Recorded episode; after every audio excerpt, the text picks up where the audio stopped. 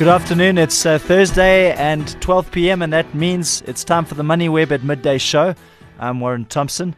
Uh, coming up on the show uh, as we head into the long weekend, the long Easter weekend, uh, we are going to be speaking to Peter Major, Director of Mining at Cadiz Corporate Solutions, following the publication of an article uh, by Business Day that revealed that JP Morgan Cazenove believes that more than half the platinum sector is unprofitable and will need to be uh, dramatically reduced in size in order to uh, buoy the price of uh, platinum and restore sustainability to the industry. So we'll be getting uh, Peter Major's very forthright views on what is happening there in just a second. And then uh, regarding our market commentary today, we will be speaking to Devon Shute from the Robert Group uh, to give us a little bit of an update as to what has been happening in the markets. And uh, so far, so good. It looks like for the JSE All Share Index, uh, up almost half a percent at the moment. Uh, but we'll get more. Um, we'll be getting into that in more detail with Devon uh, Devon Shute in just a little while. Uh, remember, this show is being brought to you by Chartered Accountants of South Africa, leaders in business. MoneyWeb has a unique opportunity for financial advisors. Through our Click and Advisor offering, advisors can interact with a growing investor based audience and attract new clients. To find out more, visit www.moneyweb.co.za. Right, and following the publication of that uh, uh, JP Morgan Cazenove report into the platinum industry, uh, uh which was carried uh, and reported on by Business Live, uh, we are speaking going to be speaking now to Peter Major, Director of Mining at Cadiz Corporate Solutions, who joins me on the line from Cape Town. Good afternoon, Peter. Hi, is it Warren, correct? it, it is, yes. How are you good. today? I just want to make sure. Very good. Good. So uh, you would have seen at, at the very least business uh, the business live or business uh, business day reporting on this uh, uh, report by uh, these analysts from J.P. Morgan. You might have well have uh, read the report yourself. I don't know which category you fall into there, but uh, nonetheless, you are very aware of uh, the pressures on the platinum industry at the moment. Uh, do you agree with the assertions made by JP Morgan regarding more than half of the platinum sector is currently underwater at the moment? Look, I think everybody agrees with it. What surprised me, Warren, was I thought I stepped into a time machine this morning when I saw that newspaper on all the racks because the platinum Indaba was about two weeks ago, and these are exactly the topics covered, and they were covered in depth. It was a whole day of platinum industry discussion, presentation, argument. Uh, Gwede Mantashe was there in the morning. He was back there at lunch. So I was surprised we didn't see a headline exactly like this the next day or the day after, but it was kind of a delayed reaction. Um, it's grabbed everybody's attention, and it's pretty much true um, anybody sitting there would have written a very similar report because you had all the experts and the industry people involved in this. Yes, it, it's it's devastating news, but it's been happening for the last few years. I showed a slide at the Indaba that showed it's been happening for about six years. So I don't know if people should be shocked. If they're shocked, they are very uninformed, and it means they're going to get a lot more shocks in life. So uh, the question is, uh, yeah, and I, am not sure why it, uh, it seemed to get, to garner as much publicity as it has today, uh, but certainly uh, if you look at the reasons why this uh, situation is allowed to, I think, perpetuate itself, where we've got we've had so much production that has been underwater. To what do you attribute that? Well, what do I attribute having all this production that's loss making? Do I attribute it to habit? Do I tra- attribute it to uh, government, uh, management? It, it's a lot of factors. First of all, nobody wants to lay people off. Most of your employees know what their job is. Most of your employees have undergone training, especially employees you've had for a long time. They know how to do their job. They're trained. They're experienced. And so if the commodity price goes down and you start losing money, even if you wanted to retrench those people, you wouldn't do it because you might not get them back. They might go somewhere else and then the metal price goes up and then you got to start hiring people from scratch.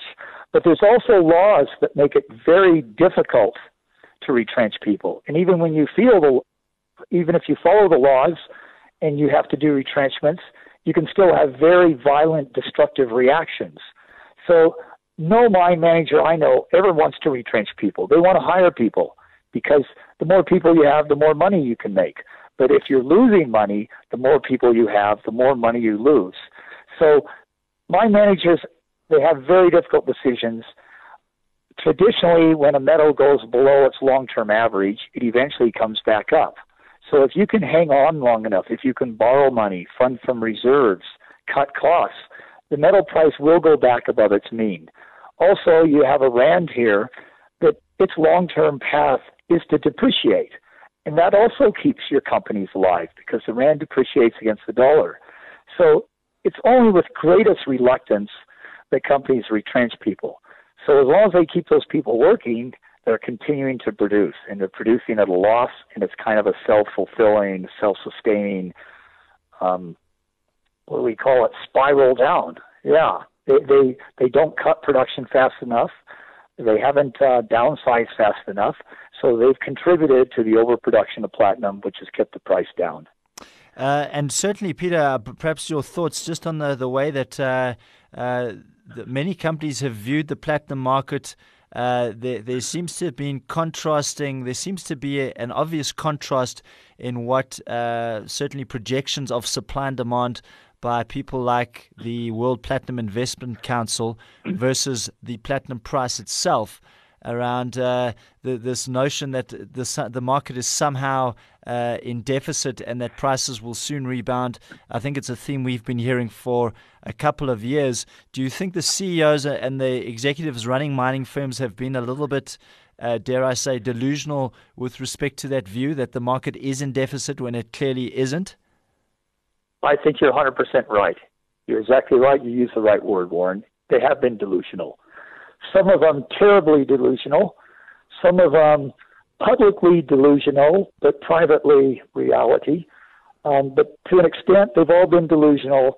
They've, they've run a lot on hopes, dreams, myths, urban legends, but they've also been negligently non proactive because the market for platinum is not large. The total world market for platinum isn't even 6 million ounces. The total market for gold is 100 million ounces. That's a gigantic gap. Now, platinum jewelry was doing much, much better in the States decades ago, million, million and a half ounces. And I don't even think it's a third of that now. So if they could market platinum as jewelry, you know, and get demand, say total platinum demand today isn't even 6 million ounces and jewelry's maybe not even three, probably two. Can you imagine if you got jewelry demand to three or to four or five? So to me, the greatest potential of getting that platinum price up is increasing the demand for jewelry. And yes, they're looking at other uses, fuel cells, um, electrical catalysts, but jewelry is the easiest, I would think, to get demand to go up. If, if people are buying 40, 50 million ounces a year of jewelry and gold, what's it going to take to get four or five million ounces in platinum? And platinum is such a more usable, rare, I shouldn't say rare, but noble metal than gold. You know, it's much more rugged, it has many more uses. So I think they could be cutting costs and rationalizing production on one hand, but they should all be putting forward a concerted effort of increasing platinum demand in jewelry. I think there's a little bit of game theory going on here as well, Peter, because given the concentrated the, the, the, concentrated nature of the production, you've got Implats, Amplats, uh, Sibanye Stillwater, and you've got uh, Northam that control virtually all of the, the, you know, the large extent of the mine production. Obviously, uh, Royal Bafokeng Platinum in there as well. They're all kind of waiting, do you think, to to see someone make the first big move because then they don't need to do it. Yeah, exactly. You, you hope and pray, even though you might like your neighbor, but you hope and pray he will take early retirement. And I think there has been way too much of that. Um, hoping and praying that one of the, the mines would close down or cut production 50%. And I think there's a lot of lessons we could learn from OPEC. Now you got to watch that we don't get labeled antitrust here, that you don't do things in concert. But if each miner was just saying, I'm not going to produce loss making ounces, you don't have to have a meeting with the other producers. You decide that on your own. I'm not going to produce ounces at a loss. I'm going to stop that. Well, gee, that would remove at least half a million ounces at least half a million, probably a million from the market. And sure, there's a worry of new producers like Ivanplats. They're going to flood the market, but that's a few years off. If, if they were just each individually say, I'm not going to produce ounces at a loss, and take the pain of rationalization, um, it would bring the market in balance much more much quicker instead of just hoping, waiting one of your neighbors closes. Peter, I, I really don't see why can't we just form the platinum uh, exporting countries, PEC? Uh, you know, you know, we've got a, we're looking at an industry here that's going to shed thousands of jobs, but we want to be obedient to antitrust laws even when we buy oil from OPEC. I mean, where where, where are the mongrels in our government that are looking after our self interest? Oh man, we've been asking that question for a long time, Warren. Yeah, who in government is looking after the citizens and the workers' interest? Who? And what are they doing about it? And I agree, we, we snub our knows that a lot of international associations, you know, regarding war criminals, sanctions, etc. So you wonder why are we so wary about antitrust here, or or some kind of variation of that? I, I agree. And the industry is not going to shed thousands of jobs. It's going to shed tens of thousands of jobs. Okay, so maybe I hope someone in policy is listening and can maybe just think a bit like Trump, perhaps uh, with South Africa's self interest first and foremost, uh, given some of the contradictions you've mentioned there. Always good uh, chatting to you, Peter, and uh, I look forward to engaging with you on this issue going forward. Thank you, Warren. Thanks a lot. All right, that was Peter Major, Director of Mining at Cadiz Corporate Solutions.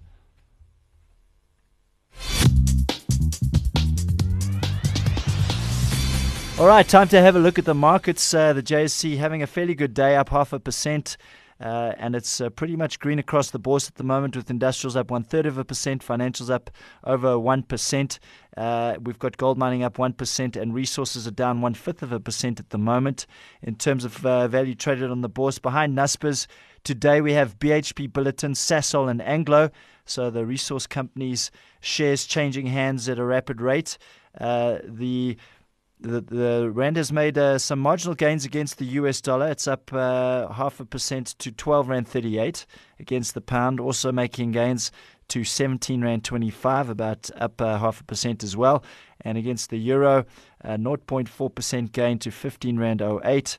Uh, just talking about platinum specifically, the price is down almost 1% to $910 an ounce. Uh, palladium, after getting absolutely clobbered yesterday, is up half a percent to $972 an ounce. Gold at $1,323, uh, roughly half a percentage weaker. Just to get some uh, market insight and commentary, I'm joined now by Devon Shute from the Robert Group uh, uh, on via the telephone. Uh, Devon, are you in Durban today? Yes, in, in sunny Durban. things, things looking good ahead of the weekend. Okay, great. Uh, I'm sure everyone's kind of got half their mind uh, on the weekend uh, coming up, but uh, just give us your thoughts, uh, just a little bit about where we are uh, with the market. the All Share Index is kind of plugged or anchored to 57,000 points, and there doesn't seem to be the next clear indication of where the, the, the next move is going to come from. Uh, the, I would I would imagine some of the domestic earnings uh, reporting that we're going to see in the future is not going to see any big moves. But uh, give us your thoughts on that. Yeah, Warren, I agree. I agree. I think that you know our market is probably being led by the nose a bit by what's happening predominantly in the, the states, particularly with the, the treasuries that are driving that, that dollar stronger, um, and also the, the weaker corporate weaker corporate earnings coming out of the US uh, have been interesting. But then we get a a number like Facebook released last night, growing revenue 49%, um, boosted by a lot of digital advertising there, and that's led it up. So, so to your question, yeah, we I, I don't see much much catalyst for us to to see any pronounced moves from here. Um, the business confidence number, though, yesterday that was released, the highest on record for Q1, was fantastic. But I think a lot of that had been priced into kind of the SA Inc. stocks. So yeah, you really got to drill down at a at a stock specific level. We've been chatting platinum stocks, which are which are under siege, and a couple of trading statements out today as well that we can go through. Yeah, sure. Certainly, I saw. I just see here the Stefanutti Stocks uh, have given a trading update that sent uh, their uh, stock up eight percent. Was that one of the ones that caught your eye? Yeah, I was ha- um, having a look at that one. So you know, there's if if you take out, they had a, a big impairment of um, the stocks acquisition from previously, and if you took that out, the um, the the profit growth looked pretty good, um, growing it by between 80 and 100 cents compared to a 10 cent profit in the previous corresponding period. Without that, it's a, a sharp loss. So, yeah, I, th- I think what you're seeing is a lot of these um, construction companies are having to really be very conservative in terms of how they're accounting for some of these assets from from various acquisitions. Um, but but you know, in post periods, once they've done the impairment, the the results should should look a bit better. Okay, uh, another interesting uh, update from Coronation Fund Managers. That, that uh, share price down almost 1% on the back of news that uh, its assets under management had slipped from, uh, I think it was 630 billion to 588 billion to the end of March 2018. Uh, Coronation, obviously one of the largest and, and most highly regarded fund managers, but could that be explained away by market movement, um, Devon, or what? What do you what do you uh, attribute that to? Look, I mean, there's a couple trends there, Warren. So one, definitely market movement. If you kind of look at the ALSI over the three-year period, it hasn't really gone anywhere. So that that usually um, limits new investor funds coming into the market. We've also seen a big trend for funds to go into money market type instruments um, as opposed to your more kind of multi-asset balance funds and equity funds, etc. So that might explain some of it. And yeah, I think there's been some frustration from your, your average investor with these flat returns, and a, an asset manager like Coronation will um, pre- primarily see outflows in that type of environment. I do know they are working at ways to counteract that. They've got a very interesting asymmetrical fee structure on some of their, their, their funds where you pay almost passive type fee if they don't um, reach targets and benchmark. But yeah, I mean, I, I, I think they they probably got a bit of you know the assets probably did get a little bit hot, and you probably got those hot assets retreating now. Um, but the company's aware of it and working hard on it. Okay, great. Um, and then just a, perhaps a, a, bit of a perspective here because, uh, uh, you know, I, I, understand that much of the work you do is, is looking at kind of uh, the small and, and mid cap stocks as well. Uh, yeah. What's the kind of sense on the uh, on the underlying in the underlying businesses that you look at in terms of where this economy is at the moment? Yeah, so I mean, uh, it's it's a very interesting space in my view in that, that mid to small cap area because I think what what's happened is that those companies were tarred with the, the same brush when the economy was, you know, in recessionary mode, and now that we've got the, this massive about turn, um, those, those a lot of those companies, particularly in the industrial sector, haven't really responded to the uptick that we've seen from some of the bigger cap financial stocks, retail stocks, etc. So we're seeing a lot of value there. We're looking at the balance sheet. These companies are well capitalized. Um, they've, they've been investing through the cycle. So even from a global basis, we, we're seeing um, that, that mid-cap space is, on the JSE as, as offering some of the best value around. We think the US has run pretty hot. Europe's starting to get quite expensive. So yeah, to, to your point, it's a very, very interesting space indeed. All right, great. Uh, what uh, what are you looking out for in the in the week ahead? Are there any uh, notable results coming out that you'll be uh, that you'll be watching? Um, I don't don't have the calendar in, in front of me. Um, maybe maybe one we can just quickly comment on was the the the Choppies uh, release. Right. That was interesting because we expected it end of March, and and that was delayed as they um, instructed management to to do a bit more uh, deep digging um, with their new external auditor. So I think you're seeing listed companies taking the quality of the audit reports very seriously. But but those look pretty good. I mean, they were they were growing top line and bottom line revenue and profits by about 22 percent. They're seeing nice um, growth, um, particularly in the northwest in South Africa, and you've almost got um, South Africa contributing as much to revenue as as you do in Botswana now. So yeah, it was a, when it came to the market, it was a bit hard to get your head around. I think their strategy is starting to become clearer and more refined, um, and the market liked it. Stock up 12% on the day. All right, so very interesting uh, and uh, obviously uh, well received by the market there, but always good uh, talking to you, Devon, and I trust you'll enjoy the weekend. Yeah, thanks, Warren. You too. That was Devon Shute from the Robert Group. Remember that this show is being brought to you by Chartered Accountants of South Africa, leaders in business. Numerology studies tell us that numbers have symbolic meaning. Number 8 stands for success, 4 is stability, and 3 represents advantage. These qualities, over and above trust ethics and leadership, are embraced by CASA, the leading accounting, auditing, and tax business designation underpinned by ethical standards, delivering responsible business leadership to take your business to number one. Because business is more than just numbers. CASA, leaders in business. And that brings us to the end of another MoneyWeb at Midday show. I trust you've enjoyed the time with us. Uh, and I trust that you'll have a great uh, weekend. We will be back on Monday uh, with the show if you uh, want to tune in at 12 p.m. Uh, but until then, cheers for now.